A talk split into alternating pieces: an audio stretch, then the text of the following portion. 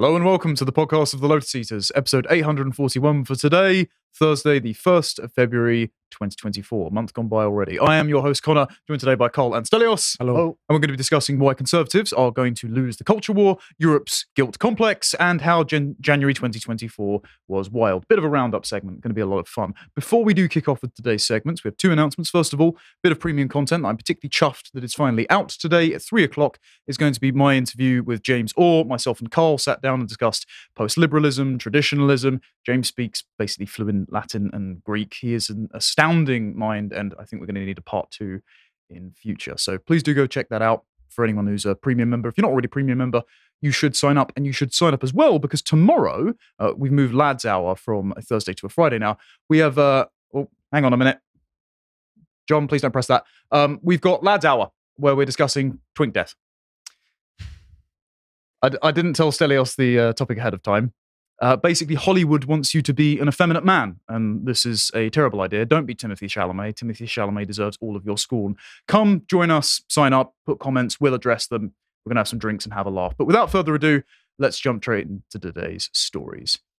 So, there was a recent controversy where a Christian blog decided to host an article about the end of feminism. And it used this statue of Medusa being decapitated by Perseus in its thumbnail. And resolutely, after criticisms, it refused to take Medusa's decapitated head out of the thumbnail. And I mention this because I think this is how Greta Gerwig is probably feeling right about now.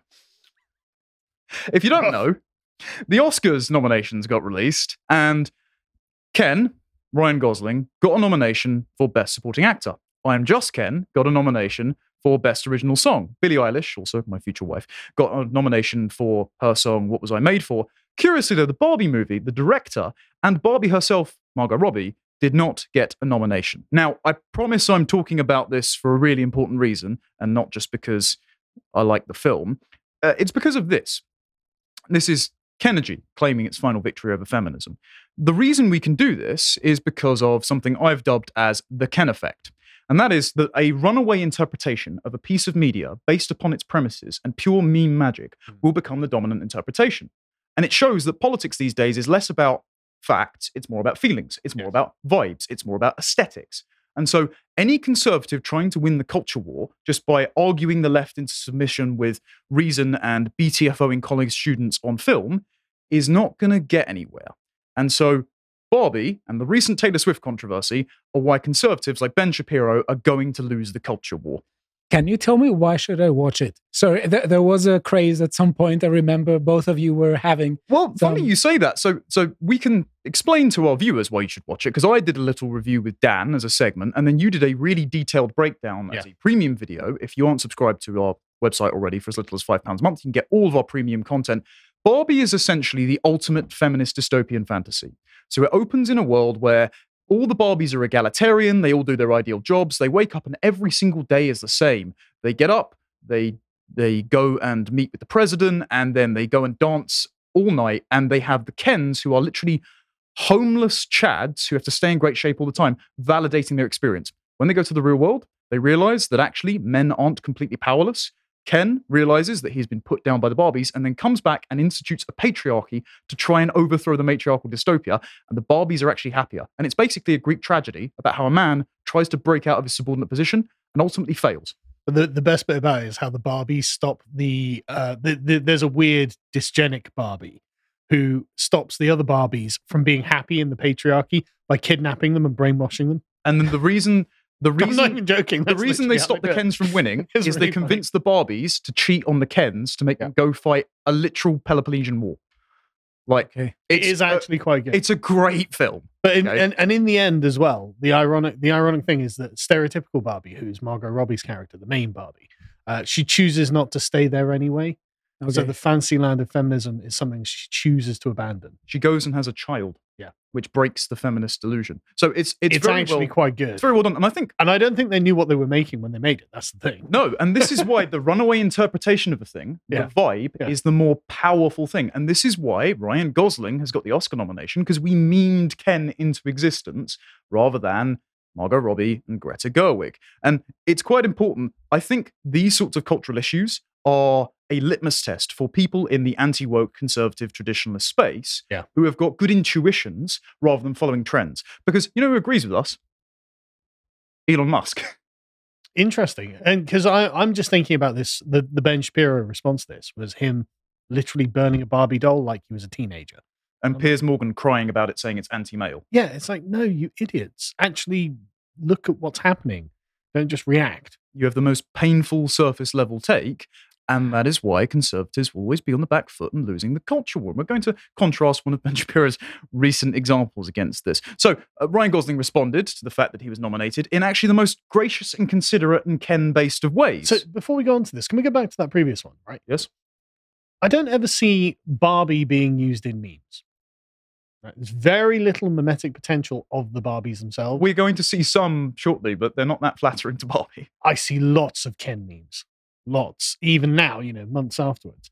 So just saying, you can tell where the uh, cultural impact has been, and it's not been from the Barbies themselves. Well, this is why Newsweek came out with an article saying, as you covered before, men are watching the Barbie movie wrong because they're not meant to be enjoying Ken. They're meant to be soft and soy boys, and they're not meant to like the vitalism of riding round Barbie land on horses. Did you pay to watch it? Yeah, yeah, Yeah. I went to the cinema. Okay.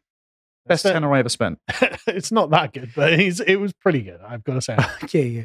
I really did quite enjoy it. Anyway, point being, uh, Ryan Gosling responded to the fact that he got an Oscar nomination, and he said, I'm extremely honored to be nominated by my colleagues along such remarkable artists, but there is no Ken without Barbie, and there is no Barbie movie without Greta Gerwig and Margot Robbie. See, as a Ken, part of your power and dominance is to be humble and considerate of your long term, low commitment girlfriend. Didn't refuse the nomination though, did he?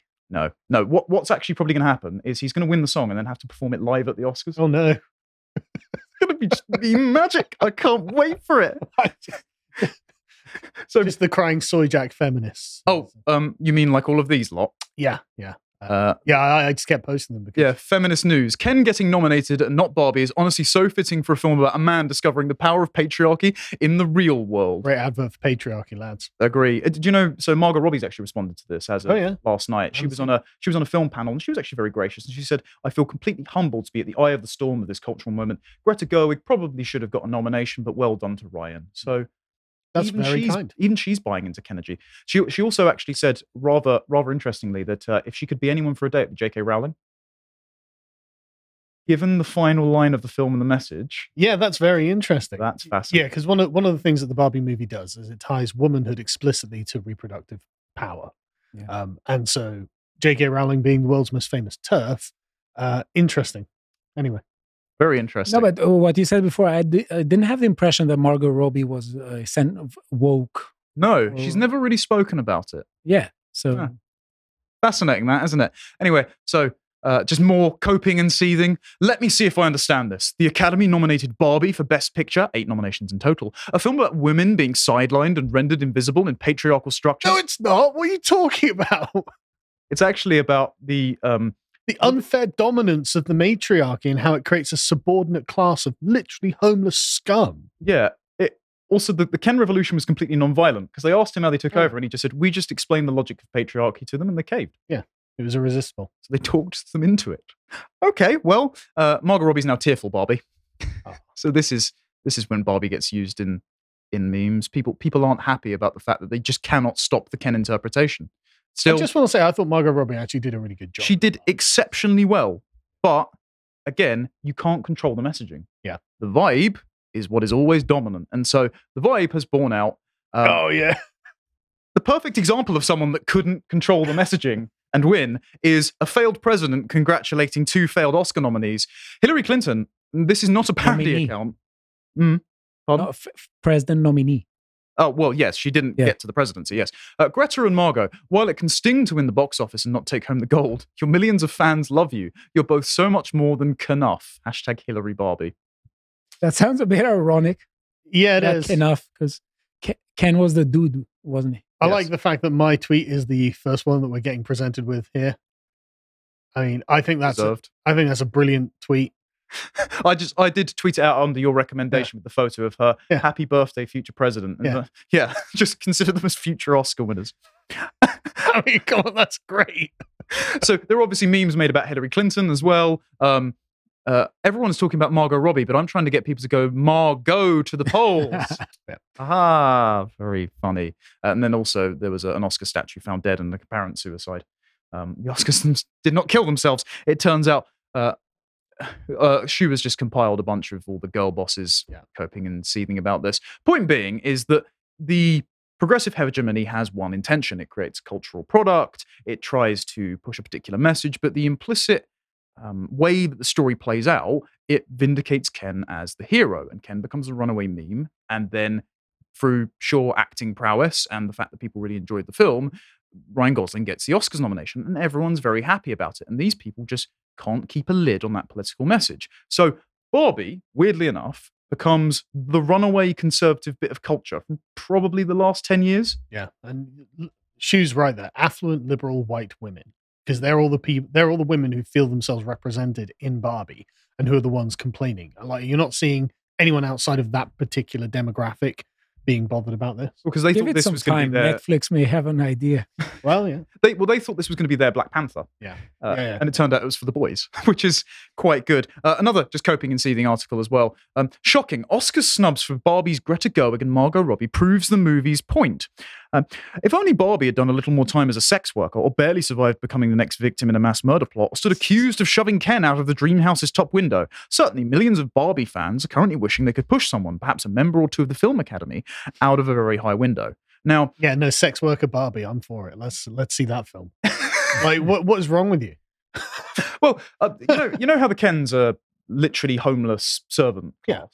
I was reliably informed by the Academy after the cancellation of Gone with the Wind that any film which depicts slavery in a positive light should not be given an Oscar. So actually, technically, Greta Gerwig should have rightfully been snubbed, according to the No, no, no, the no. logic. The, the Kens aren't slaves. It's worse than that. Slaves at least have a purpose. The Kens don't have a purpose.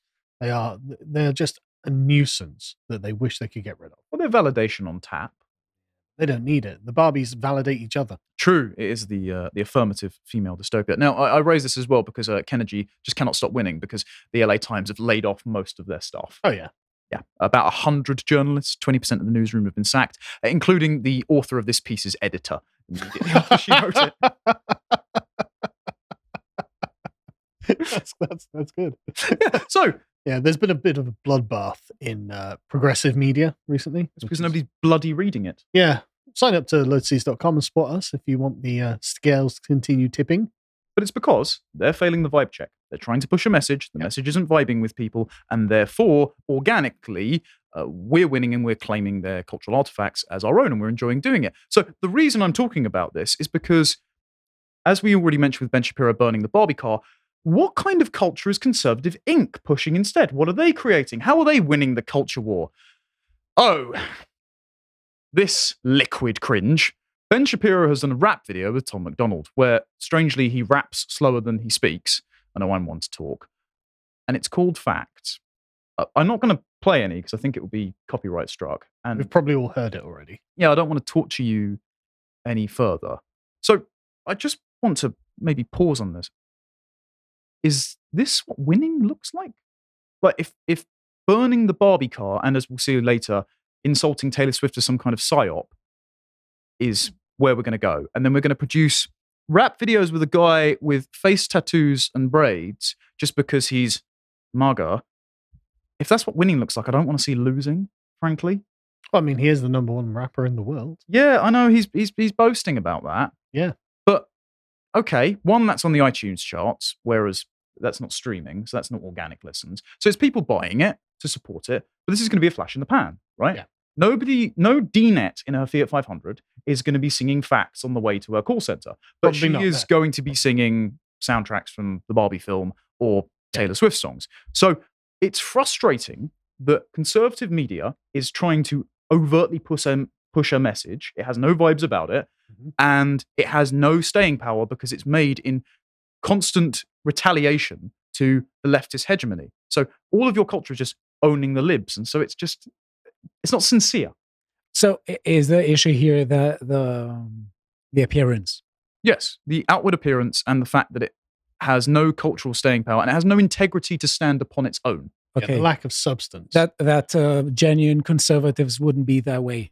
but it's not even that. Just normal people aren't that way. Okay. Because I mean, like the the I'm Just Ken song, I can see why that would resonate with young men. Actually, Okay. right? Because they they probably do feel actually the world is kind of stacked against me, and I'm I'm doing my best, but for some reason I'm being passed over for this white woman who isn't as talented as I am Yeah. because she's a white woman. Why is the world loaded like this? So I can see why that would have genuine cut through. Yeah. Whereas this is, yeah, it's just saying, well, look, I've got six million followers on social media, so I can get this number one of the chart. Okay, but what did that accomplish? Hmm. The substance Nothing. is just get Yeah. owned, libs. Yeah. It's just a rehash of a 2016 college campus debate. Yeah, you're And- you're not affecting the culture. Well, you are actually affecting the culture on the right. Not yeah, okay. I mean the wider culture. the Yeah, because we're celebrating criminality now. Oh, good. Yeah. So Lil Pump, I don't who who's got more face tattoos, he's another rapper who Trump invited on stage because he endorsed him, has now got a Donald Trump's mugshot tattoo on his thigh. This is so Edmund Smirk, fantastic Anon account, also has passed all the vibe checks on these issues. And he's saying the problem is not necessarily being anti Taylor Swift or anti Barbie, because Taylor Swift is far from conservative in her temperament, and so is the intention of Barbie. The problem is that this is much, much further. In 2024, right wing culture is now criminal and downwardly mobile. Mm. That's not even an exaggeration. Worst of all, we're expected to celebrate it. So, not being funny, Daily Wire guys, and we can all have a laugh and a joke at some of the stuff Kanye's done, wasn't, in hindsight, the best horse to back. Uh, Kanye being an explicit enemy of Taylor Swift as well. So if they're turning around and saying, oh, Taylor Swift's a psyop, the Barbie movie is cringe and anti male, but the dominant interpretation isn't that, and people actually like the vibe and the aesthetics of those things, Mm. and then you're driven to put literal criminal gangster rappers in your own camp. Is this not a point of self reflection? But also, it it shows that the conservatives are always one day late and one step behind on any cultural trend. Like the left has been embracing this for years, and then suddenly, oh, we've got someone on from there that likes us. It's like, okay, you're just behind the curve on absolutely everything. Why aren't you outside pushing the envelope? I, I think you- you're viewing it from a linear perspective Mhm. and you know who is ahead the question is who is ahead in given particular circumstances at a time and a place and the reason why i say this is because you could say that traditionally we're talking about anti-systemic behavior and uh, some counterculture is in a way anti-systemic Mhm. so it used to the left used to be anti-systemic in the past but now that they have captured most institutions it's the right wing that is anti-systemic Mm. and it becomes progressively more countercultural so i don't see any kind of decline in this if there is any kind of decline that i see eh, there is a kind of let's say anti-systemic behavior for the sake of anti-systemic behavior it's the it's a glorification of being against the system But what? wh- wh- whatever the system is because being a conservative doesn't mean you're against a system you want Yeah, a system you want an orderly society we don't want the present system. The problem is the present system's values that it is pushing outwards are gross and perverse and entropic. yep And so is gangster rap. So we don't need to fold that aesthetic in just because some random people might enjoy Donald Trump's jokes once in a while. Actually, we should be adopting wholesome and encouraging aesthetics, which, Yeah. weirdly enough, the Barbie film and people like Taylor Swift have, even if their message is attempting to be progressive. And the, the the point is the the substance of the thing. I mean, like, how how is this what conservatives want the world to look like? So once again, the conservatives have adopted a left wing frame and embraced it as their own hmm. why now- is it now- a left wing frame Well, okay, because it celebrates a criminal. yeah, and, and also, is this a conservative aesthetic? The face tattoos? no Yeah. So why are we celebrating? Oh, good. Lil Pump's our guy because he's got a Donald Trump tattoo. Oh, good. Tom, because it's election year Tom Yeah, that- exactly. that's the point. It's Yeah. purely a partisan political thing, Yeah. which but that changes the nature of the of the side that we supported or hypothetically Yeah. support. Right? okay yeah And that's I don't feel represented by this chap. yeah, it's just about expedient power seeking rather Yeah. than long term wholesome planning and values. And Yeah. that's why we're losing yeah. the culture war, even if they win the next election. And so I did want to go on to the other one about this because it's me. Hi, I like Taylor Swift. Um, I was a bit ahead of the curve on this. Now, the Taylor Swift is a psyop conspiracy theory has reached its apotheosis. It's very frustrating. Um, this is end wokeness. We've had Benny Johnson, Laura Loomer, Jack Posobiec put out actually factually inaccurate tweets accusing her of being a Pentagon op. I have no idea, and I don't care. Yeah. All I all I said was, look, Taylor Swift is not the enemy. I mean, it, like if look at that picture in the bottom, right? Yes. You've got a blonde haired American woman giving this big Chad guy a big hug and kiss and stuff like that. If that to you is the enemy and the other guy, the gangster rapper, is not, then the problem is the left has already beaten you. Yes. The optics are important because for those who don't know, and this is actually in reference to the Kanye Swift battle, when he got up on stage and said that you shouldn't have won the award for the music video, the music video was for You Belong With Me. And the entire point of the music video is that she's, it's a Beauty and the Beast scenario Mhm. in the reverse. She's the nerdy girl, he's the football team captain. She ends up falling in love with him despite his cheerleader girlfriend. She's now living that dream. And Yeah. the Conservatives are going to this all American girl who's literally with the captain of the football team. Oh, you're a Democrat psyop. Come over with our face tattooed rap. Excuse me. Sorry. Uh, I, I'm in the mood for being devilish today. Go ahead. So, uh, wh- what what you are saying about uh, Taylor Swift? It seems to me that when people uh, have a go at Taylor Swift and say it's a psyop, they focus on the wokeness. They don't focus on something else. So Does she do anything that's woke? Yes, she does. she No, I does. don't She know. does. So right. So she endorsed Marsha Blackburn in 2018 based on the abortion stuff because she Right. said that she's Trump in a wig. She then said she promoted BLM rioters, saying that you know when the looting starts, the shooting starts. She said we're going to vote you out of office. And now what they're afraid of, and I've, I've summarized this because she voted Biden Harris and baked Right, cookies for them. That summarized this in this segment from November. But they're worried that basically ahead of 2024, she's doing another tour. She ends her tour in Florida right before the election goes ahead. She's they're worried that she is being co-opted by the Democrat establishment to raise a political consciousness among young white liberal women, increase voter registration to give a swift lift in the polls, and then prop up the Democrats who are ailing. The EU have even said the same thing, right? So it's not impossible, but isn't that the sad state of affairs of them? yes, Doesn't that show the EU is begging Taylor Swift to save them? The Democrats are begging Taylor Swift to save them. And Taylor Swift is there with her all Americana, hunky boyfriend going, Oh, one day we're going to have kids. You know, like it's like this shows the weakness of the left. This is this is exactly it. Like, look, just on optics alone, this is what non-politically plugged in dinos are going to see. There's more normies than you who are terminally online. I say this is someone who's terminally online. Look at the old Taylor Swift, right? And He then looks happy there. the current one. Yeah. Her music has changed. Her vibe has changed. And so people are going to take from this, oh, Taylor Swift is no longer the arch millennial cat mum who's singing about breakups. Marriage is cool again. Dating's Yeah, cool yeah, again. yeah. What makes women more conservative? Because currently, kids. And that's that's the thing. Not It- saying it- woke stuff. yeah, no, no, no, no. Screw woke stuff. This is all. This is Ah, you all- can't screw woke stuff. No, no, No, no, no, you're, no, you're, no, you're no, more listen, focused because you're very intelligent. You're more focused that people follow ideas. They follow incentives and vibes. Yeah, the, This the- is the vibe. the, the woke stuff is a veneer, right? And it can trap them in a kind of parallel universe where they become like the 50 year old wine aunt who hates the patriarchy until she dies on her own, right? But the the genuine substance of what's happening here. I mean, this is the most American picture you could have taken. This is a great representation of America. It makes present America in the essence of it, you know. And this is this is genuinely classic, like 80s movie Americana right? Yeah. Taylor Swift is doing it in 2024, and the Republicans are like she's a Democrat psyop. It's like no, no guys, like don't worry about what they're saying because she is going to want to have kids with this guy, and that will get loads of young women Yeah. to be like, yeah, I need a big hunky guy of my own to have kids with. I wonder if there are any big hunky guys in the Republican Party because they're certainly not in the goddamn Democrat Party. You know, like this is how the Republicans win. Connor's completely right. If we if we don't step on a cultural rake and make Yeah. ourselves radioactively uncool to the uninitiated girls, she will accidentally be a vibe-based psyop for pronatalism and therefore swing young women to the Can right. Can we go back to the other picture in a, s- picture a second? yes, we absolutely can. So, okay, I bet he votes Democrat. like he's an obviously left wing man. He looks weak. This this guy. So right, Like, look at the whole thing. Travis is left wing. Travis is I'm left sure. wing. I'm sure. He, But the me- but the message matters less than the image. I, no, no, no. I'm, I'm sure. I'm sure he's. I'm sure he's totally all about. he did a Pfizer ad. Yeah, yeah, no. Yeah. He's a normie. Yeah. He's just going to be a normie. Yep.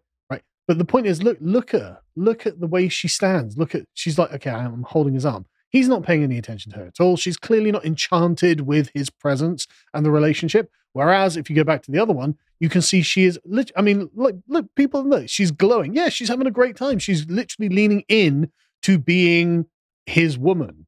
You know, like this He's passing the green line test. Exactly. He's passing the green line test. She's just got a genuine smile on her face. She's having a great time. But this is important, and conservatives do need to pay attention to this stuff. That's that's the origins of a woke mother. I uh, don't think propag- Yeah, but it matters. It matters. It matters. just increasing the population isn't the only thing. No, You need no, the it's not population to be conservative. But, Yeah, but, but but most Women people, become conservative when they have children. yeah, and most people Yeah. don't operate on the basis of ideas. They operate on the basis of instincts and incentives. So A if the, necessity. if the uninitiated normie woman who isn't going towards wokeness consciously, but she does see, oh, Taylor Swift's got married, honey, do you want to do you want to finally get married? Do you want to finally have some kids? They're more likely to have an investment in the future. They're more likely. what to if they're pro anti-natalist and they say there are But so most people many? aren't. Most people aren't anti-natalists. We see this with the polling. It's just that they are concerned about the future and they don't feel they can have enough. uh, They don't feel they can afford it. And when women get into their 30s, they really want kids. Yes. The biological clock really starts ticking. And she's found this giant Chad guy with a beard.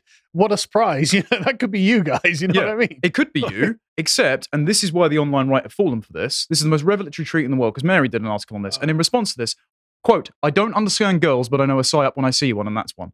This is the problem. What is the psyop? Why would the Democrats want Taylor Swift to find this big hunky boyfriend? Why would they want that? Just to increase voter turnout, I guess, which didn't happen in 2018. So it kind of undermines their argument. Also, she doesn't work for the Pentagon and the Soros family, you bloody idiot. She But- spited the Soros family. But even if she did, I don't care. Like the the average person doesn't know any of those things. They just see Taylor Swift is getting married, she's going to have kids. Yeah. Oh God, I am 35. Like this is, oh, you know, I oh, I would love a baby. You know, I've been putting it off all this time. Maybe now's the time to start looking. It's like Yeah. how to get women off the Democrat plantation is to make them concerned about the future of their children. Yeah, but boomer That's the only cons, way. boomer cons don't understand online vibe-based politics. They only understand facts. It's not even just online vibe based politics. I think, uh, but the I know what you're saying. yeah, the, these these women's consciousness has only been raised because they've been Okay. galvanized by going into online spaces. Okay, okay, question. You Yes. say most people act on instinct. Yes. What if they say we see a woman going out with someone with a beard, okay, and they have children, Mhm. and they also see ah this this lass is preaching to her children woke doctrine. But most people just don't go along with that. They they don't. They would. No, they, they'll see it at a superficial level. They'll see the images, right? Yeah. They won't sit there and read a full there article on videos. Taylor Swift's beliefs on critical race theory or something like that. They'll just see she's hugging no, her boyfriend. cool. Oh, honey, do I? Stelios, if you, it's live, you live too much in the wrong vibe. No, You're doing no. this. If You're it's doing this, Stelios. instinct, they No, no, okay. just say look, I, I'm sure they will say that. But one of the the great things that breaks critical race theory is contact with reality, right? Yeah. Because I mean, one of the things that I've noticed as a father of two girls and two boys is they're very, very different, and they're very different from literally their earliest moments. May I give you a compliment? Yeah, yeah, yeah. I would add, as a conservative father, Yeah, there are progressive parents who are the the worst thing. No, no, no, no, no, no, no. Because my, my my sister is a progressive parent. Maybe she has encountered she has encountered the same thing because it is just nature that is taking hold and living itself out through the uh, necessity of raising kids and so you are forced into positions where you have to be essentially anti-progressive for the safety of your own children and that's what they will put first Hmm. so Con- connor is right on this So I just want to finish on a few conservatives that did actually pass the vibe check. Uh, Trump himself is not worried. So his allies are pledging a holy war, but privately he's already said, "Oh, I'm more popular than her anyway."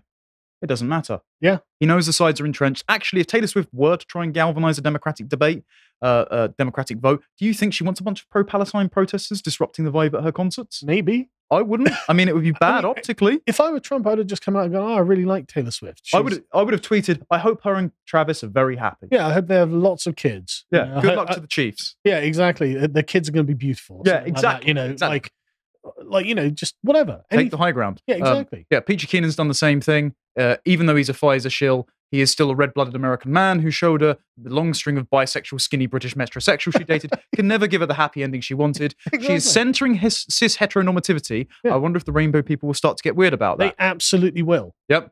Taylor Swift will be will basically usher in the next American baby boom with this just vibe.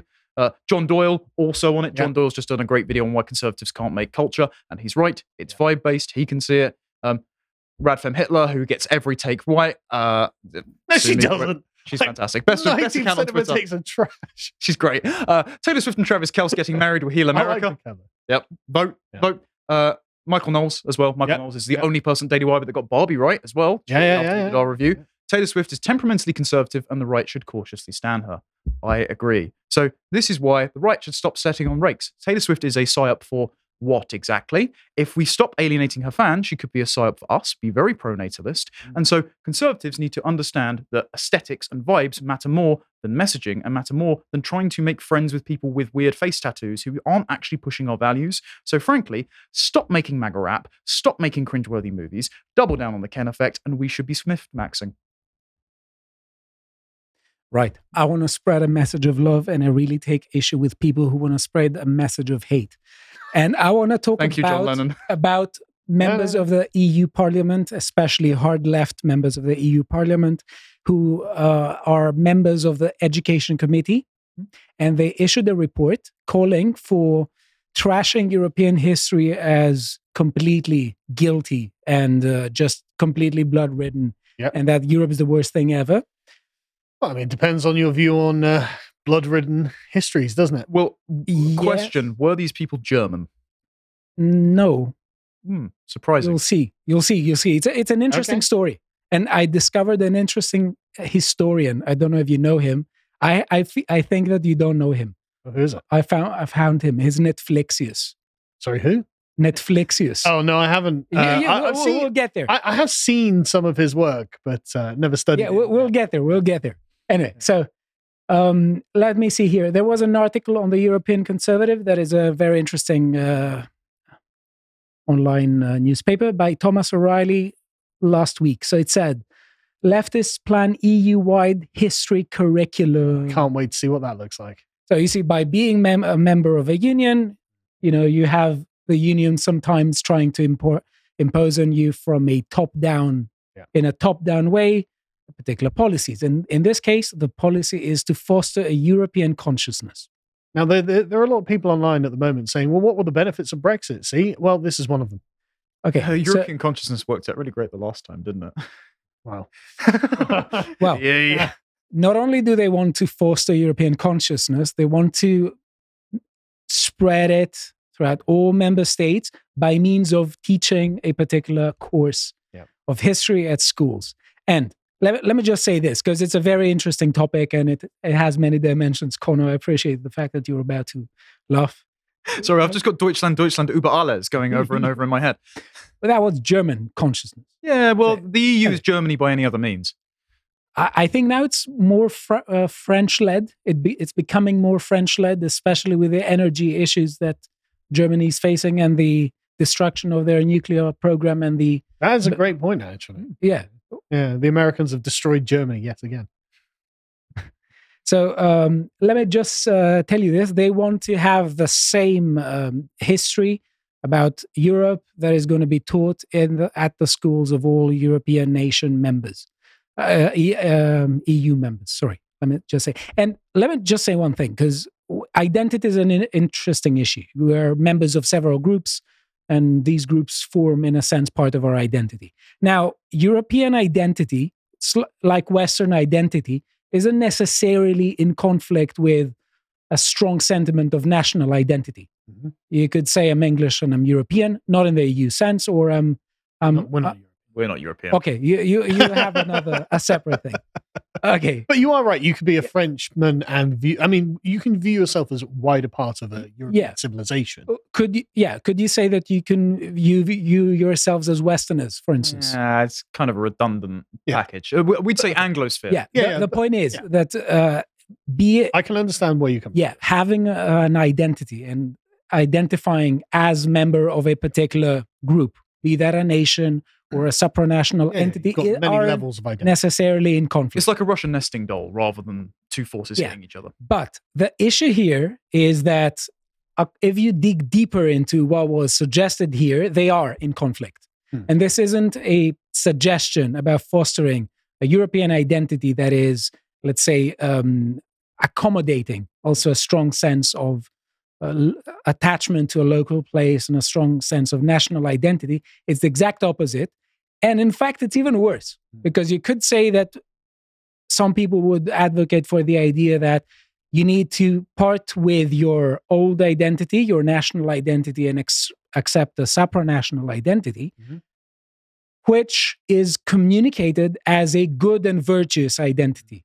But in this case, they're advocating for a European identity that is uh, supranational and against national identity, which is going to be all guilt ridden. Yeah. And uh, what they're saying is that they're trying to use this history lesson to frame European history as irreparably racist and imperialist. Let us read. I mean, just just as a quick thing, it kind of is, but almost all history is irreparably racist and imperialist.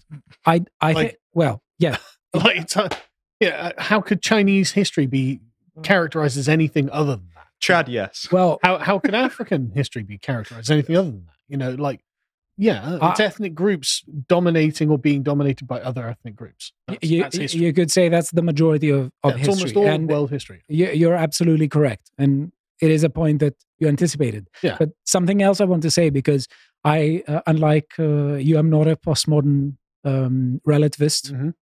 And I do not think that, uh, I, I think that relativism has a problem.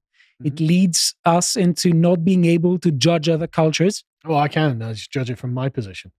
Yeah, but uh, the idea of relativism is that there are no objective standards from which to an judge. standard. My standard is good enough for me. Your your your weird wife burning customer, whatever. Yeah, but. I'm representing the truth. okay. okay. But this, but this, That- is, that's yeah. That's, no, but this is the problem because this is all pr- founded on liberal priors, as in liberally uh, liberalism would have. Oh, these things. All of history is irredeemable because of the very abstract sort of comprehensive liberal view. So I don't care about the abstract comprehensive liberal view. It is as it was, and it's I think better to understand why it was like that for the people at the time and why they took the actions they took, Yeah. rather than retroactively applying a standard that we couldn't ever hope that they would ever hold up to anyway. So what are we even doing? Yes, but apart from warfare, there was also the development of civilization of in all in yeah. several Yeah, no, spheres, course, and I think that not all cultures have fared equally on the same on on on No, that of course, cour- of Even though warfare is something that was shared. But the, the value that is being applied is one that is purely liberal, and I don't really agree with that liberal value. Because, for example, uh, like the the Celts turn out to be a really, really uh, positive uh, culture when it comes to, say, women's emancipation. It's like, yeah, but what that also meant is that women, like men, didn't take responsibility for their own children. Like the the women, the wives are held in common in a lot of ways. It's like, okay, I actually think that's wrong and not appropriate. And I should, I don't really think that's very healthy. And I mean, look at the Celtic culture; they used to go around cutting off people's heads and throwing people into bogs and stuff like that. I think there are consequences that Yeah. come down the line from like weird behaviors like that. But Yeah. then you've got the Romans who are insane, insanely sort of oppressive and patriarchal, which didn't seem fair to me. And so there, there are other, you know, Yeah. there, are, there are lots of ways of judging it. I, I think there are defi- definitely many angles into the conversation, but you're absolutely correct that the overwhelming majority of of history is uh, Problematic from a liberal perspective. it's is warfare. I would say. Well, it's, it's not just warfare was a common theme, but like anything ancient people did is going to be rendered illiberal if you purely take a liberal frame and say, well, they're not good. I, I, but I think you're both saying the same thing. Actually, warfare is problematic from the liberal perspective because Yeah. part of the ambition of liberalism, per even Hobbes's Leviathan, is to prevent all future conflicts from ever happening. So retroactively, if you're putting liberal priors on it, everything in history is uh, an issue, not just because it was prejudicial, but because there was fighting. Yeah, but uh, okay. Let, let me just say, it wasn't just liberals who wanted to end wars, but Sure. uh, let's say, but, But but, but, it is a congenital aspect of liberalism to say that anything that isn't dealt with on a rational uh, diplomatic basis is somehow immoral. And I'm not even sure I agree with that. So, but I think we will agree that it is irrational, given the fact that what you say is correct, and the majority of history has been warfare, Yeah. and there has been um, an abundance of, let's say, non-Western imperialism. Yeah. To just focus on Europe, the European aspect of it, and say that this region over here is uniquely problematic, uniquely guilty, and needs to atone for its for its own past, in a way that gives uh, carte blanche to to other sides. Yeah, and it, and it gives it. It's an aspect of extreme vanity as well. Yeah. Say, oh no, actually, we are uniquely illiberal, and it's like, well, hang on a second, we're not uniquely anything. Actually, I mean, we're, we're uniquely some things, I guess, but like, when we're not more important, it's, it's placing an excess emphasis on us, so it takes on the aspect of ethnocentric vanity. Like, it's say, oh well, you Browns couldn't ever be as bad as we were. It's like, well, I mean, a they could, and B, why is that so great? Why Yeah. why are you trying to make it so it's again something exclusively for the white Europeans again? Yeah. You know? Okay, but uh, let, let me just ask you. Sorry, this. I, No, no, no. It's uh, it's essentially the discussion I wanted to trigger with this. What kind of society is built upon a negative foundation myth that it that it tells itself? Because essentially, that's what is going on here. Mm. You you could just look at the foundation myths of several cultures.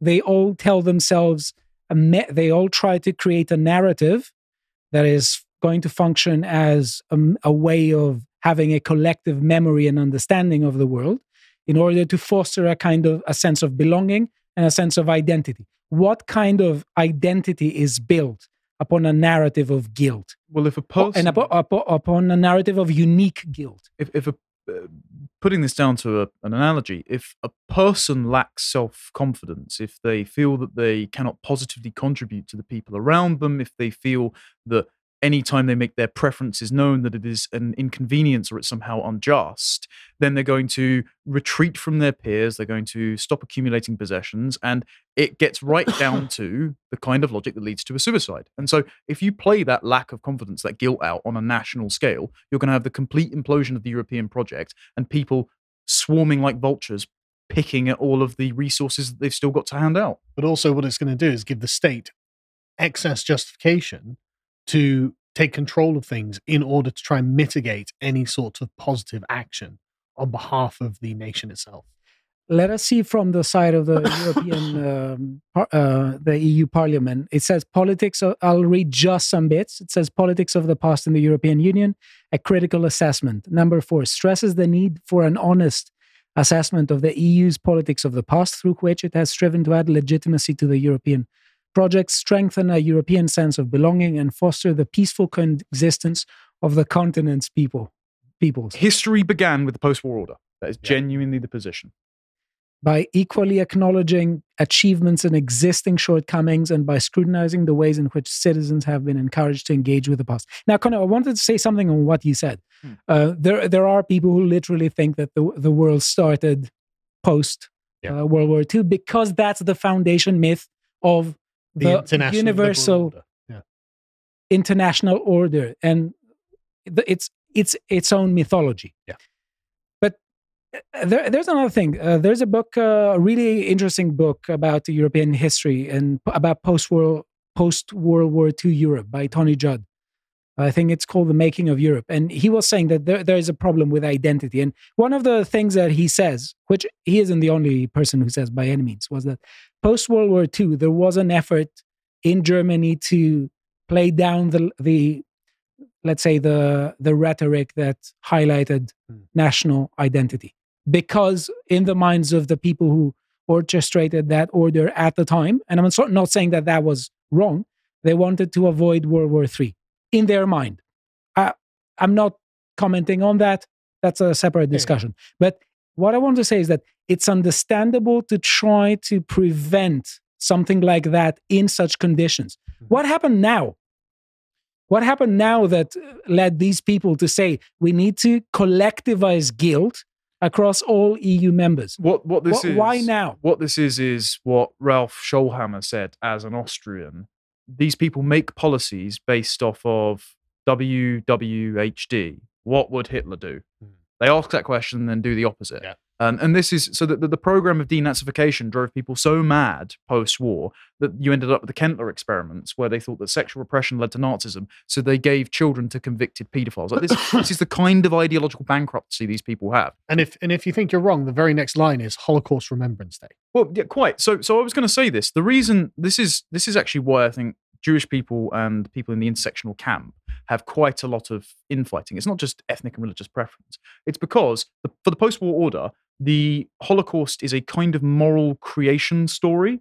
Um, when I say moral creation myth, I don't mean No, made I up. I mean as in a powerful moral narrative that has a hold over how policymakers Yeah. shape the liberal order to try and stop the kind of conflict that we saw in World War II happening again. And so they see that waning the further we get from it. So even the nations which stopped it now need giant totemic reminders of the Holocaust even Yeah. being perpetrated, which is Oh. why now the UK Parliament is building a Holocaust memorial next to it. It wasn't um, our fault. let, let me say But the- it's worse than that as well because I I ratioed James Cle- James Cleverly on Twitter the other day because he said he literally said we promised that the Holocaust would never happen again. It's like James, that makes us sound like we're complicit. Yes. Okay, I'm not having it. We are not complicit in the Holocaust. We weren't the perpetrators. Uh, and I want to add to what you said after I narrate uh, clause seven. It says recognizes that the horrors of the past serve as a negative foundation myth you exactly called that. and provide a strong sense of purpose for the European peace project, yet acknowledges that the Union's concern mainly with narrating a story about itself ex negativo bears the risk of nurturing a teleological and biased view. So they say in words that they acknowledge that there is a danger, but they actually don't. And let me just uh, say one thing because there are uh, some double standards here. Yeah. Any kind of foundation myth has, you could say, has a conflict on its origins. Mhm. And uh, the, I'll just uh, give an example Athenian democracy in the fifth century, they had the narrative of uh, the slayers of tyrants. They slayed uh, uh, Hip, um, Hipparchus. Hip, Hippias uh, didn't die there, but they threw them away by Harmodius and Aristogiton. And the, the idea was that, you know, we have slayed the tyrants and this is the birth of Athenian democracy. Mhm. In post World War II, the narrative and the foundation myth of the international liberal world order was we won uh, fascists. Okay, so in all these narratives, th- they're not narratives of guilt. They're narratives we did something and we were correcting doing it. Well, it's the That's the neg- That's the myth. Here, it's a negative myth. yeah, it's it's the same as um, say the establishment of the Roman Republic. Yeah. All what these three origin stories have in common is that the, the people doing it were the bringers of freedom. Yes. That's the point. You know, yes. we are liberators of a particularly tyrannical and oppressive order. So it's intrinsically positive. There's no one's like, oh, I don't want my freedom, thanks. You know, I think I'd rather be under the heel of some tyrant I've got no control over. No one, no one is on the other side of it. So it's an unvarnished good. There's just simply no one arguing pro tyranny. Uh, and so the you, this is the total opposite of that. It's the total inversion of that. There's like actually no, there's nothing good about us. And so we're and, and so their their origin myth is to essentially uh, sanitize our civilizations. yes. It's to starve you of the appetite of victory so that you never seek it through conflict again. Yeah. Um, question Do you think that this is propagated by the left alone or not? No, I think it's the entire European project is congenitally infected with this mindset. Oh, I think you're correct, and you'll, you'll see why. I spent But too much time in Europe. let me just say uh, number 14, it considers chauvinism, gender stereotypes, power symmetries, and structural inequalities to be deeply rooted in European history. yes, that's true. and That's abs- regrets the lack of a sufficiently multicultural and gender sensitive approach in the in the teaching of history. Go ask an African tribesman if he buys into gender stereotypes. or power asymmetries. yeah, But but the you- idea, the, the idea that European history wasn't communist is correct. That's because that's what they're arguing for. You know, no chauvinism in favor of your nation, no differenti- no differentiation between men and women, no social stratification or structural inequalities. Like these are fictional things that communism attempted to achieve and never was able to because they can't happen. But then this also, we spoke about this in the upcoming "Why Wokeness Is Liberalism." Sorry, Mm. Stelios uh, podcast with about Clare Chambers' Yep. sort of like feminist panopticon. Exactly. Her definition of power used Foucault's is that anytime there is a relationship, there is a power imbalance Yeah. because one person benefits at the expense of another. So she said, in order to achieve the liberal dream of equality, we need the state to basically monitor every single relationship, including shaping desires to shape the thoughts in your own head, so that we ensure there is no equality produced. So if they're saying we're going to shape your perspective of history in order to nudge you towards never thinking about power asymmetries again, it's the it's the state policing thought in order to achieve total equality. It's mad. so I want to show you uh, that uh, it's not just from the left that this comes from. Yeah. It is also from the center right here. It, uh, some members fro- of that education committee are members of the EPP group that is supposed to be a center right group. Yep. And if you see here on what their priorities, what they stand for, they say, for instance, EU defense. I saw digitalization and globalization there. So they're Blairites. So they should they say that Europe needs to grow up and stop counting on the US for its own security. Oh yeah. Um, I'm wait, sure the US has something to say about that. Yeah. where is it? Um, Secure borders. secure borders. What are the odds? Yeah, I mean, don't get me wrong. I, I agree with those things. But support for our farmers. Yeah. Oh yeah, they haven't been protesting right outside the European Parliament this morning, complaining And- about a lack of support. and the fight against terrorism. But I mean, like, I agree with all of these things. Yeah. but they're going to go nowhere. The question is, though, whether we have people who are trying to uh, to pretend as if they're advocating so, for some policies, and at the, uh, you know behind closed curtains, they're in favor of an agenda that is radically uh, anti uh, sovereign nations and pro an organization that is going to foster the mentality in some people of Yeah. thinking that they're guilty. And well, Well, what's what- the problem if they don't uh, continue living and they don't uh, propagate their civilization? Th- This is the patriotic party for the European nation state. Yeah. That's what that is. Now we see here from another. There were there were also other members in the committee from it. That's from Cyprus. That's the Sorry, is that uh, is that Akel the, party. the literal hammer logo of yeah, yeah, Soviet yeah. propaganda? That's that's a a hard left party in the EU Parliament from Cyprus, Um, and there were members of it in that education committee. Mhm. And I want to say also that uh, there they had a member here. Let me just show you this person who was on that committee, and he left because he disagreed with uh, communism being portrayed as a totalitarian. Uh, Oh yeah, yeah. How dare you Yeah. besmirch the good name of? but I wanted to show you some of the things that these this party is for in the positions and actions. I'm not going to comment more. They say solidarity with the struggles of the peoples for the right to self determination, but also the protection of their sovereign rights. Combating of xenophobia and racism with an emphasis on the need for a European immigration policy this- based on solidarity. What is the sovereign right of a people if it's not xenophobic?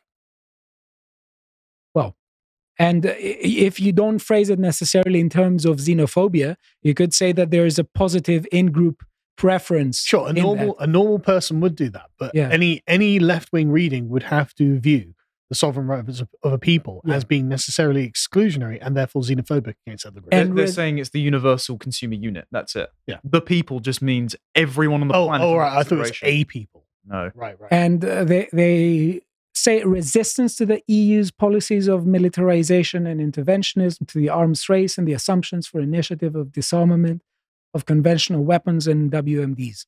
Well, I can agree with the against neoliberalism and austerity policies one, but that's about it. Anyway, um, this per, uh, w- was a person who advocated against. This is um, Catherine Griset. She said the, par- the European Parliament wants to rewrite the history of European nations in a woke version and impose it Yeah. in school textbook. This masochistic revisionism is a new pretext for monopolizing national skills, and Yeah. she's talking about it now. I want to, I want to say one thing uh, about uh, European historic, um, European historic and conscience and what it would be like. But before I say uh, there should be a promo there, but It's fine. It's fine. Let's yeah, just carry anyway, on. okay. Of so what it would be like, okay, what would a, a curriculum be like that? And I want to say that there was a historians historian called Netflixius, and uh, he had a book called The Annals of Netflixius.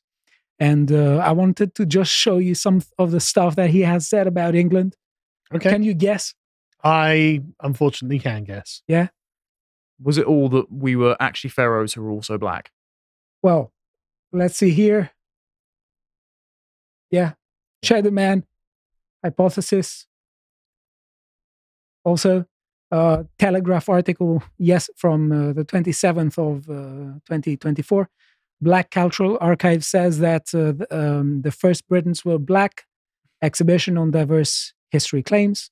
The nation was populated with dark skinned people for 7,000 years before whites arrived. From where? I want to know where we came the from. manif- it's Netflix's. You just you, you don't question Cthulhu spawned them from Yeah, the Netherrealm. Apparently. Before we arrived from like Alpha Centauri on the spaceship of Yakub or whatever it was. You know, yeah. So and also Cleopatra was black according Yeah, to yeah, yeah. Netflix's. Yeah. and just want I want to end with Elon Musk's uh, tweet. What has become of America? Here, where he shows some pictures, and he says violent activists. He retweets Hmm. something from libs of TikTok. Says violent activists tore down dozens of statues, including Columbus, Thomas Jefferson, and George Washington. None were held accountable or charged with a hate crime. Anyway, um, ju- I just want to say that uh, this uh, narrative may seem um, to to several people, especially those who are swing voters, it may seem as if it has good intentions, but actually it's incredibly unidimensional. It has very corrosive effects, and it it should be resisted. Okay. Um, and I thought that what we'd do is, I thought we'd just have a quick look at January, to be honest, since we're now at the 1st of February. because I feel that things are becoming a bit unraveled. Like strange things are happening.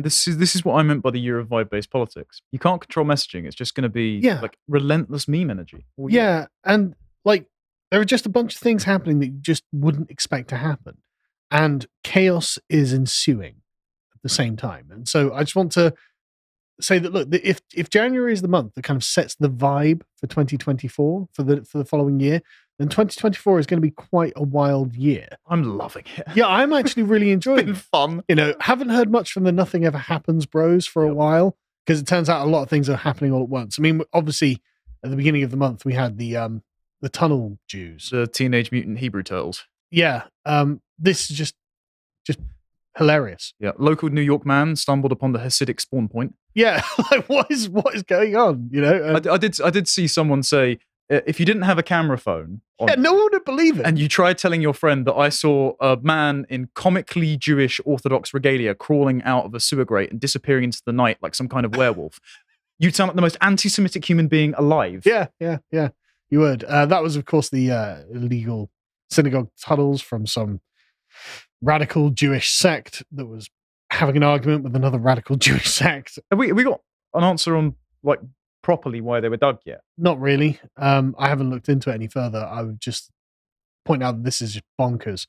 Um, because it is bonkers. Like they're they're having um a very um niche disagreement on doctrine of, of what's happening within these two Jewish sects, and this is a kind of revolt against one half of that. Mm. So don't know, don't care. Basically, it's just that this is batty. But then it turns out that Trump has a copy of the Ark of the Covenant. Well, we assume it's the copy. You know, I'm just going to assume that this is a copy of the Ark of the No, Covenant. what he, what he's going to do is on election night he's going to broadcast live to Democrat headquarters and open it. well, and everyone that witnesses is going to have their faces melted. maybe, or he might parade it in front of him as he wins in 2024. because apparently the army that carries the Ark of the Covenant can't lose, of course. So it could be this is the the MAGA Ark that he takes into the White House or something. I don't know, but it's like, what is going on? Why is Laura Loomer and James O'Keefe getting their pictures taken next to the Ark of the Covenant? You know, last year when Tucker Carlson said to the Heritage Foundation right before he got fired from Fox that we need to start interpreting things through a spiritual lens because otherwise nothing will make sense. Yeah, that's why I brought this up. Um, but anyway, so then there's okay. This is not what I expected in January, like the the Tunnel Jews, Ark of the Covenant, uh, and it turns out there's like a bunch of people who uh, really hate Trump. I mean, this is uh, Snoop Dogg produced a video where he assassinates Donald Trump, and then like yesterday or the day bef- uh, day before, he's like, actually, no, I love Trump. Everything's great. What? What are you talking about? You spent five years telling us he was the worst, he was the new Hitler, and you made a video about how you'd like to assassinate him. Now you're his biggest fan.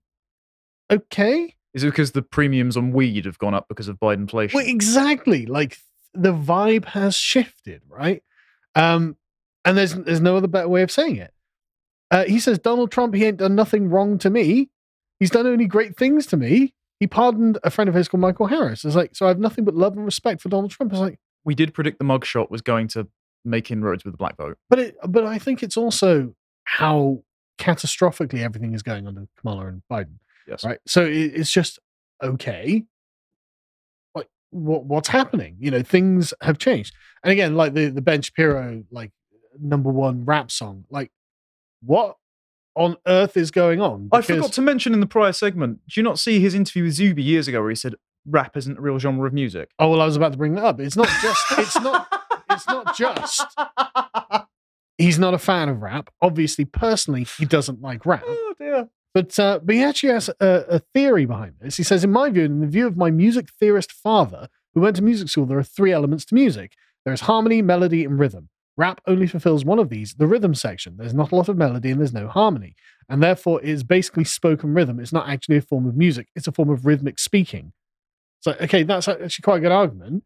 Uh, could we have gone back to 2019, four years ago, and been like, yeah, so you're going to be the number one rapper in the world? How do you think Kanye West feels right now? I don't know. So he's woken up to this year tunnels under a synagogue, Ben Shapiro being the number one rapper, Trump has the Ark of the Covenant. and his his fellow rappers endorsing Trump. Yeah. Nicki Minaj was like, yeah, it's pretty good. Do you think? Do you think he's genuinely wondered if like someone has given his his meds again or something? Yeah, well, well, exactly. It feels like we're being gaslit I on an international scale, right? Like, it's, it's just just mad. And again, go back to 2016, Ben Shapiro, and be like, "Hey, how'd you like to be the number one rapper in America?" He's like, "No." raps don't care about your feelings. Yeah, exactly. But now here we are, and of course, so you know we've got lots of wars going on. This is just you know Al Jazeera's updates from the Israel-Gaza conflict. Uh, just want to be clear, I'm not invested in either side of this. This is just something that's happening. I don't want to pay for it, and I don't want their protesters in my streets every weekend. Yeah, exactly. I don't care. This is you know Foreign So- concern. to me, Israel's just like a foreign country, like you know Uganda, Papua New Guinea, or Scotland or something. You know, like it's just just miles away, foreign interests. just joking. It's obviously not Scotland. Um, but there are people who are deeply invested in that, and uh, such as the Houthis, who are just attacking global shipping through the thing. So, right, that's actually a really big deal. Um, you know, we, we it is a really big deal if a bunch of sand people are literally attacking the the West's international shipping from China. Like that actually can't be allowed, right? And so obviously we're we're going to attack back, and the Houthis just like, yeah, we don't care. Well, this is okay? this is a and this is over Gaza. avoidable scenario as well because the Houthis are clearly being subsidized by the Iranians, and the Iranians have only put the money Yes, aside are. because Joe Biden reignited the Iran deal. And even though they haven't got the money yet, he did promise them what, like five hundred million from a Huge amount from like, a South South uh, Korean bank account. So they've already gone. Oh, okay. Well, we're going to get the money anyway. We might as well fund your enemies. yeah, and, and this is just a return to the Biden and Obama uh, policy of paying them Pallets of cash, literally being for some reason. over. But you know, it's not going to work. And yeah, you are right. Iran is funding all sorts of um, Islamic militancy in the Middle East. Uh, the Houthis being one example, I believe. And so they're just like, yeah, we're going to keep doing it. We don't care, even if you strike us. Okay, well, I mean, what are you striking really? A bunch of sand people in the desert. I mean, what, you're not going to blow up their infrastructure because they don't have any. Also, they don't have a fear of death. No, They're just going to keep relentlessly coming for you because they either kill you and they kill the infidels, Yeah. or you've martyred them and they think they're going to heaven. And what's really weird is that we're providing succor to these people, right? You got Hasan Piker gets the militant on, and it's just like, okay, okay, Hasan, the West deserves 9 11, is openly siding with the enemies of the West, and he's one of the biggest Twitch streamers, right? So Twitch is just like, you know, that's totally fine, bro. That's just a major streaming social media platform. Of course, he's on YouTube and all that. So all of the social media is like, no, it's totally fine for you to give succor to all of the enemies of the West who are directly engaged in a hot war with us and that's totally fine. And Hasan is fanboying over this, right? So I didn't watch the whole stream, obviously. I just watched this clip. Um, but this this is someone who did watch it, and they're like, "Look, the issue with Hasan Piker interviewing, the Houthi pirate is not his platforming itself, but it's the way in which he platformed. Hasan seemed to be consumed with trying to impress him, telling him that he loved him, laughing about him taking hostages, and overall fangirling over a terrorist. And Hasan Piker gets no punishment for any of this. But if you misgender their Deakin employee, you're gone. Exactly. The media, the guy that was media trained and there was specifically to promote terrorist propaganda, and Hasan is happily embracing him doing it. There's not one critical question asked. The only question he really asks is, does he watch manga? And the guy's like, yeah, I watch One Piece or something. Yeah, it's, about, it's about pirates. Oh, well, there we go. Yeah. And Hasan's like, yo, that's fire, bro. And it's like, what is going on? Like, this is mad and shouldn't, like, just shouldn't just be allowed. silly people who can. Uh, the, the problem is that this can be monetized. Yeah, well, that's the point. You said, guess what? We know where Twitch stands on anti-Semitism and terrorism, but specifically the terrorism part. I would say because I mean, th- this is literally a murderer. But Yeah. Hasan Piker is bigging up on stream, and Twitch is like, yeah, here's your money, And on YouTube, And on where, YouTube, where and on we're Twitter. demonetized. and yeah. everywhere else. Yeah, we're demonetized on YouTube because I made a joke about a politician, but Hasan can actually promote terrorists, and he gets pallets of cash. So, uh, uh, Iran-funded terrorists. Okay, wild, right? The next thing is World War III is basically going on at this point, right? World War III is happening outside of the West, and we're just kind of pretending that it's not, right? So this ver- most recent one, of course, three U.S. troops killed in, Jor- in Jordan, claimed that they weren't in Jordan. The Jordanian king was like, no, it wasn't in our territory. So where must it have been then? Well, probably Syria, right? So okay, so that would imply that the U.S. has gr- troops on the ground in Syria. Who knows? You know, I have no idea. The fog of war is impenetrable, and then suddenly, oh, a bunch of U.S. troops have been killed somewhere in the Middle East. How did that happen? Who did it? Who knows? And so the, the US has blamed Iranian backed groups. Oh, what a surprise. I guess we'll ask Sam Piker for their movements. Well, I guess we'll ask Lindsey Graham what to do next. I was- and I we're was- going to bomb Iran. I was going to get to that Aha. because uh, the Pentagon has reiterated that the US does not want a war with Iran, which I'm sure the Biden regime doesn't want. They just want to give them more of your money, right? But of course, Lindsey Graham is there going, yeah, no, strike them, strike them now, because that must be the only way he gets off. Mental. What happened with this? Pakistan fighters crossed into Iranian airspace and killed seven people. Sorry, is that not worth talking about? Hmm. Like, is, oh, that, that disappeared very quickly under the radar. So, okay, open hostilities between Pakistan and Iran. Okay, don't, don't worry about it then. Of course, we have uh, what's going on in Ukraine with Russia. So it looks really like there is kind of an axis that has been drawn. You've got Russia, China, Iran, and any of their proxies, and they're actively attacking the West and its proxies. Yeah. We, we are in the Third World War at this point. Another major problem is that part of BRICS is India. The Indians are incredibly patriotic. For some reason, the West has just had a massive open doors policy to Indians, Yep. subsidizing them coming over and getting high up executive positions Yep. in tech firms, government, etc. Um, if India does choose to ally with the BRICS allies in a war, it's going to be a big problem for people who don't see their adopted homeland as their true homeland. I mean, I would guess that India will side with the West just because of the financial incentive to. Um, I mean, the financial incentives seem to be on the brick side at the moment. well, they seem to be rinsing us for tons of cash. So, Well, yeah, but they, they've, they've tried to give their foreign aid back before. oh, have they? yeah, they said. know. Well, they, they said we have a space program. We don't need the UK's foreign aid anymore. That's But- what I was saying about them. But the Chinese and the Russians have all the minerals, all the Yeah, mineral processing plants, all Yeah. the oil, uh, and I think Who I knows where India will go? I don't know, it, it- it doesn't even matter. The point is that look, whatever the historians of the future will call the Third World War, they will say that we are in it now because I think we are. And you know, brilliant leadership by Biden. I mean, the European Union is desperately trying to give Ukraine another 50 billion euros, and Hungary's like, no.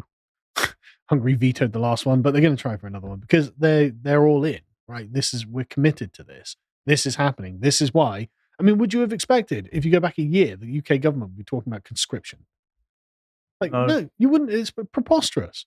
Are we going to conscript? Are we? No, of course. Why would the government talk about conscription? Well, suddenly January we're talking about conscription, right? Well, yeah, no, but if you see uh, the all this is e- an economic strangle upon Europe and uh, yeah, yeah. and I, I don't want to get into the details of why it's happening. I think you know we've covered it plenty of times, and but I just want people to be aware that the world has changed, and we're seeing the changes in the world. Like there are there are a series of contradictions that have suddenly become like untethered, so they're not being held now, and things are going to start happening, and you know, dominoes will start falling, and stuff will start going on. I mean, like the Biden thing, uh, the Biden border problem. Tim Pool totally vindicated because Biden really seemed to have drawn the US very close to what could have been like the spark to start a civil war. But in this, right? This this is amazing. So the US has got, uh, well, sorry, Texas has got a bunch of troops uh, set up, and they just say, well, look, they, they've they've got a bunch of troops at this particular fence, but they're not facing Mexico. They're staring towards the town of Eagle Pass, which is basically the gateway to the rest of America, because they're expecting law enforcement agents of the Biden administration, and they're going to stop them. It's like, right, that's pretty unthinkable and definitely indicative of a massive series of failures on the part of the Biden administration. I mean, the world circumstance we're in now is as well, right?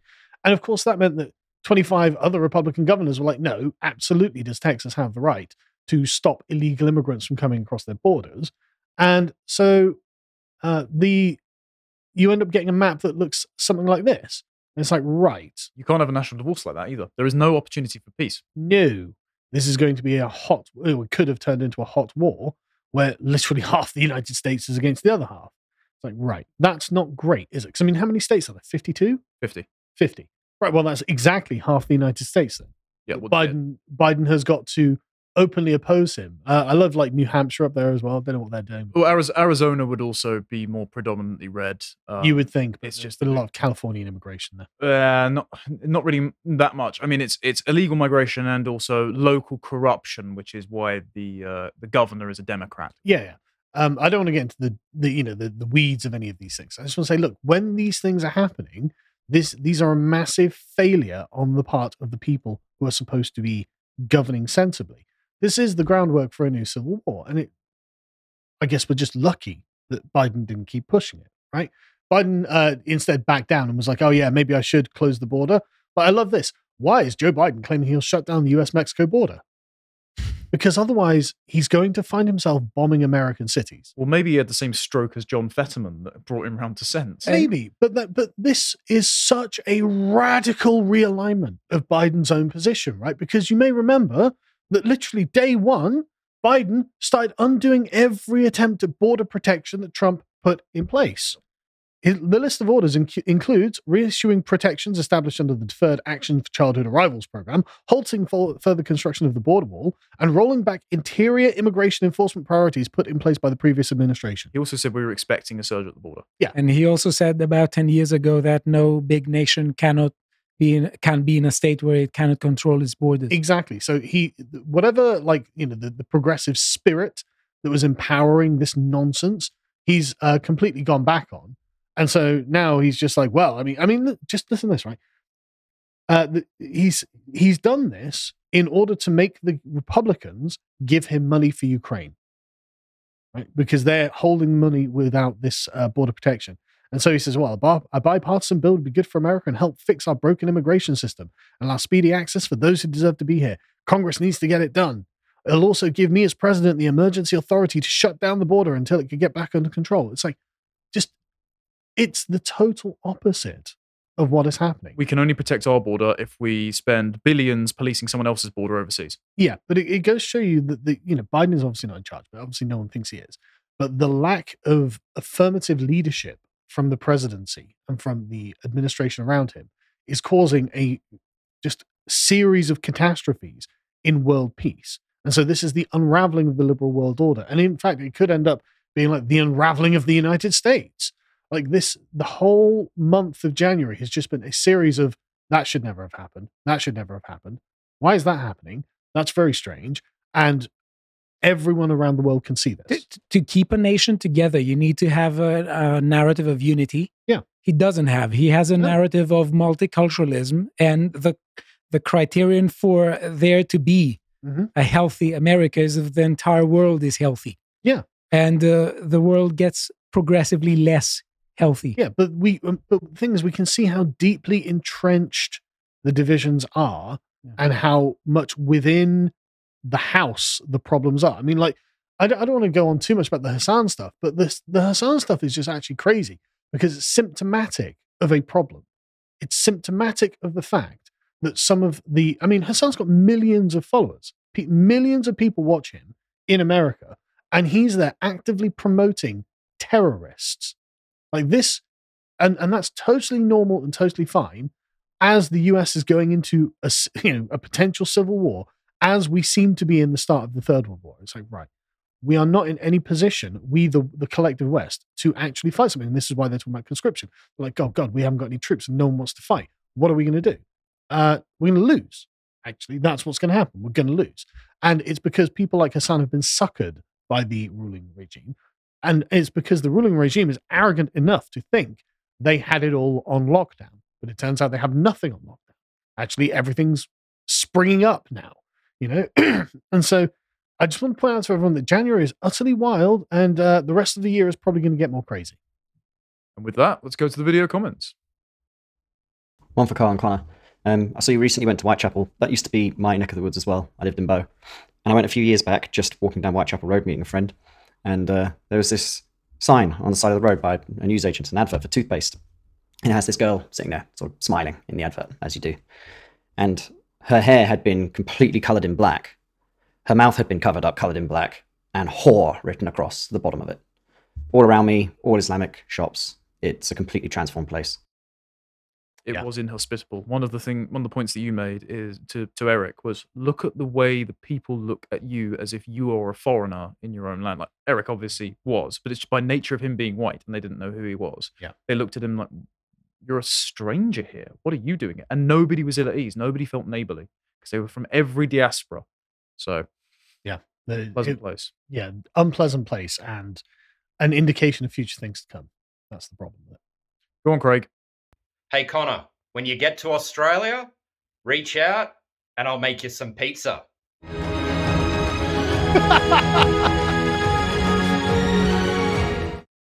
I'm glad he told us that was pizza. I wouldn't. know. Yeah, that's what the flat Earth looks like. that that is that is horrendous. I've I, like that. I, I've, I've made this joke before, but that is so thick that Mike Graham could have grown it. yeah, I like thin crust pizzas. Man. I like the sort of Ninja Turtles pizza where it's where you take mm. a slice and the cheese is so heavy that it actually causes it. To, Yeah. yeah, that's my that's my stuff. I don't like thin crust pizzas. So you're you're up for Craig's pizza, right? Yeah, Okay. because it, it, it looks like a promise that can never be fulfilled. you, you just see it as so delicious and then you just immediately eat it. It's a cake at that point. Like it's Yeah. thick enough to be a cake with a bit of cheese as icing. I, I'm a pizza creator. I've seen your pizza Stelios and I wasn't impressed. Y- Uh, there was a mistake. It has been corrected. But I, I put two teaspoonfuls of uh, oil. I should have put four. oh, that right, was okay. the main issue. Yeah. Right, let's go. So it seems that the video comments from Thursday were also played with the video comments from Friday. That's why you had two videos of Cooper, one of which referring to a video in the same lineup. Not going to complain because my joke suggestion for the piano got a laugh out of Connor. Also, Connor, the glasses don't make you look like Potter. If anything, you're more of a Father Anderson from Hellsing. Harry, you got to show it to him. You ever watched Hellsing? It's one of the few mm, manga anime things I've ever watched. It's actually really good. No, I've never heard of it. Actually great. My, my my girlfriend said I've basically just got the Clark Kent effect, Yeah. and then uh, that was that compliment was immediately undermined by the fact that Josh said I look like I'm going to ask for Paul Allen's business card. So, anyway, on to the comments for the first section. If I can wrestle with the there we go. Uh, Bleach Demon. I disagree with the idea that we on the right have to reject anything that isn't instantly recognizable of the right. While we must emphasize our side, we mustn't go into a purity spiral where we're unable to lure in others. Who do you want to lure in? Yeah. Do you want to lure in someone with face tattoos? Genuinely, like uh, Yeah, but it's normies. We want normies to Yes. view us as basically being a reflection of themselves. and we want to we want to encourage the normies to follow a wholesome path. Yeah. So they won't listen to Taylor Swift's tirades of why you need to calm down and be an LGBT activist, but they will see her marrying Travis Ke- Kels and having kids and thinking, I want to marry the nice football player and have kids too. Ima- imagine, know- sorry, imagine when Taylor Swift first puts up her picture on Instagram of her holding her baby, right? You will hear a billion ovaries throbbing in pain and desire. we are so back. exactly. It, I, like, yeah, I think lyrics matter.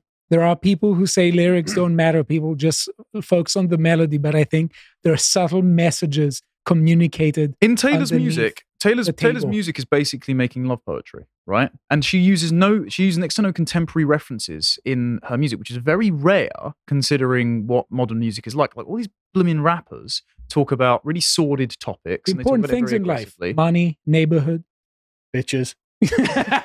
Hello, let's see, is that a context? Yeah, Point they're being, trying to find whether who that. Ta- Taylor Swift Yeah. resonates with young women because there's a level of tragedy about not having the man that you want. And now she's found the man that she wants. It'll inspire all these millennial and Gen Z cat ladies in the future to settle down. When That's she gets pregnant, she'll make it look glamorous. When and when she first puts the picture of her holding the baby, that's going to be a a, gen, a genuine sort of epoch defining moment for many millennial women. culture is downstream from what the hot girls want. That's why no matter how many Zendayas they try to push on you, Sydney Sweeney will always be better looking. Um, question: Yes. Do they know what they want? They'll be they'll, they'll, so that, you that that's why there's conflict in Ta- culture. Taylor Swift will tell them what they want, and suddenly their ovaries will take over their brains, and they'll say, "Yes, I need a baby." Quite. Richard, Hon- honestly, when when you're my age, you've seen the baby rabies plenty of times in other women. When you pander to any kind of monster, be it Medusa, Gorgon, feminism, or Marxist drivel dressed up in a rainbow flag, you will lose. You lack morals, initiative, standards, and backbone. All of these ideologies are geared to destroy society as you recognized it once.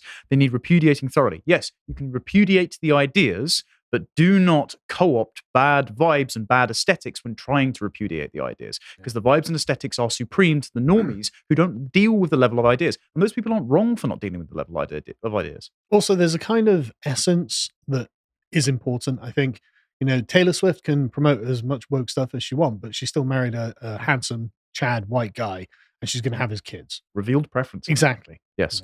Lord Nerevar, sorry, boys, but you're dead wrong about the culture war. I agree we on the right are prone to self sabotage and don't really do ourselves any favors. However, the sheer momentum of our enemies is losing ground.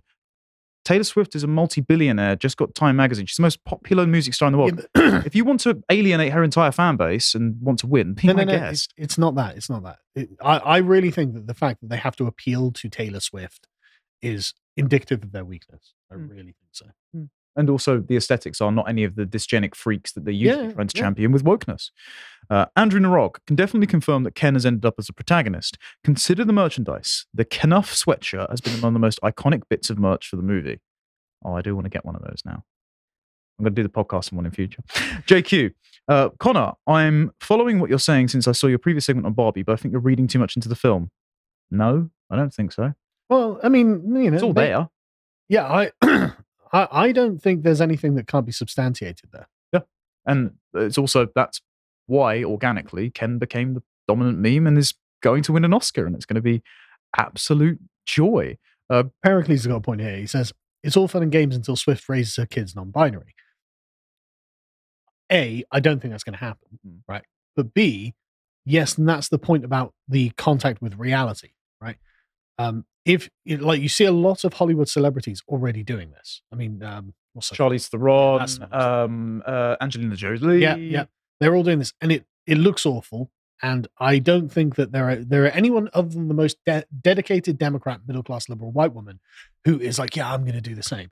And everyone kind of hates those people and feels bad for the kids. It's a luxury belief as well. It, yeah, So you but- need a certain level of affluence to buy into it. Dino will not raise his kids non-binary. His Yeah. instinct to be like, "Don't know, mate. Sounds kind of dodgy to me, but whatever Yeah. you like."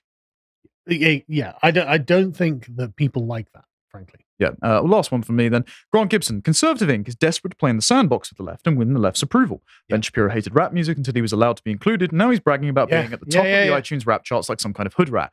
Many similar stories. Many such true. cases. Totally true. Quite. Uh, oh, uh, Stelios, we have a super chat on your one.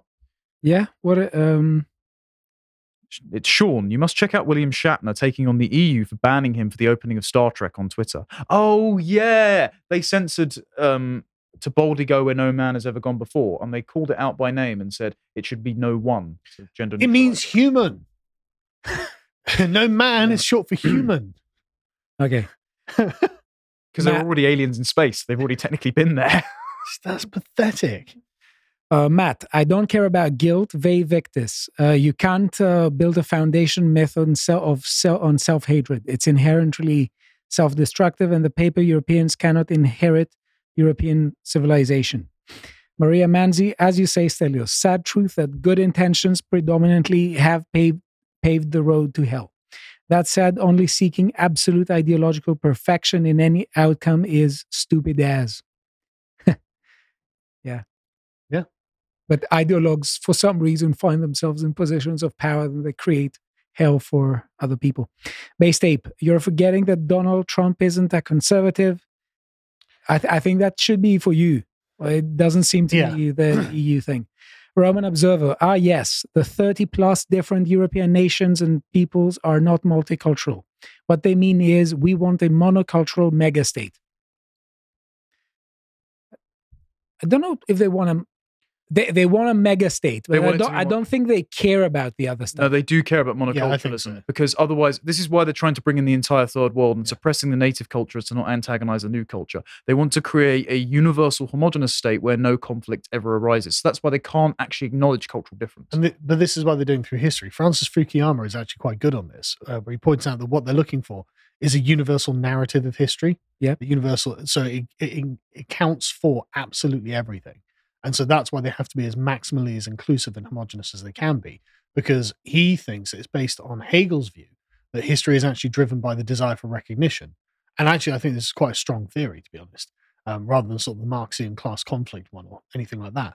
Um, and so the liberal state maximally wants to recognize, and you saw it in the thing where they're like, oh, we we we we want to stop marginalizing women and minorities and stuff like that because it's about full spectrum recognition for absolutely everything within this civilization. And so what they're going to have to try and do is create a single narrative that allows every European nation to be recognized within it. But there isn't one. Like, you know, Europe prior to like the, the late Middle Ages wasn't a thing. Yeah. know, Like Yeah. the, the Germans don't have the same narrative as the Yeah. Romans, you know, things like this. So it's it, it's it's a very difficult thing to do. It seems to me they, they do want a mega state, but I think mm. that they want more power for themselves. So I, do, I of don't think they care about the the multicultural thing or No, not. they do. I This, think is, they this, do. is, No, the- I- this is the chicken and egg thing. It's not. No. It's not just that they're using wokeness to seek power. It's that they're using power to achieve woke ends. And this is no, I don't think uh, so. well, I, I think I think they're after power. not all of them are that. Not all of them are that cynical. Some of them are true believers and ideologues. That's why the, the word ideologue is there. They think they are. no, they. No, they I, th- I, Nietzsche I, was right. No. no, no, no. I, th- I think that's too cynical. I think they can want power and have an ideological end, Okay. a, genuine, sincere belief. Okay, Cram, but Stelios has a point. These young women haven't been raised right, so when they have kids, they will look for toward the left wing sources for help, help and mess up the kids. I think again, this is uh, for the previous, and this is the rift, Yeah, but it was the, aimed the new you. rift. You know, the pro Swift Yeah. and the Yeah, but- anti But you're, yeah, but this is of the this is this is this is why I brought up that tweet. Of, this is why I brought up that tweet of I don't understand women, but I know I sigh up when they see one. Yeah. You aren't in touch with normies, guys. Like we we we love you as our audience base, Yeah. but we are all terminally online in here, and sometimes we need to go out and talk to people that Right, aren't and- engaged with Say, ideas. I'm actually not terminally online. Like a lot of people are, like, but you broadcast online. So yeah, I know, but I like I send like 20 tweets a day. Like, that's hardly anything. I, I I have quite a significant private life that I keep estranged. well, I don't have from a this. choice. I've got to touch Yes. grass. Yeah. kids. And last one, uh, Sophie Liv. This is insane. There is no such thing as just the European history.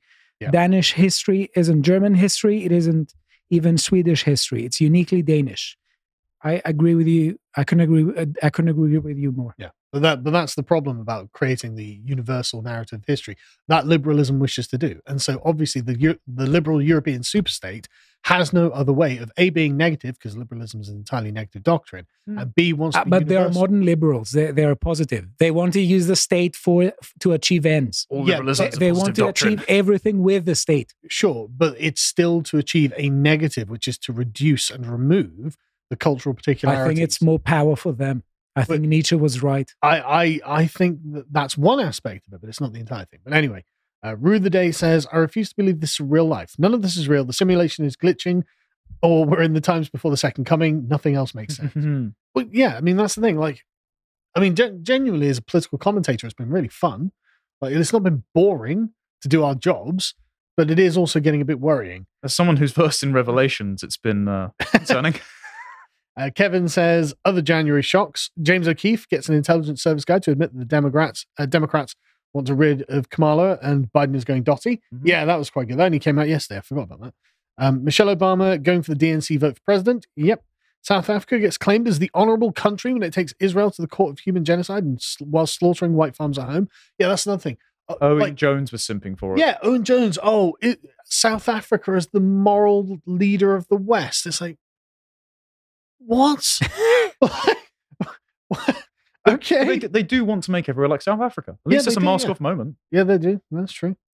Uh, Rishi Sunak commits suicide live on air by stating unequivocally that the COVID vaccines are safe, and a British MP resigns because of death threats. Yeah, but the, and the, the point is the Conservatives say nothing about it. They're totally fine with it. Um, Justin says, I do believe World War III has already started. There are two major wars, one in Europe and one in Asia. North America and Oceania are involved in both. A war is likely to start in South America that will drag North America in. Who knows, actually? Um, don't know what, you know, where things are going with Milei and whatnot.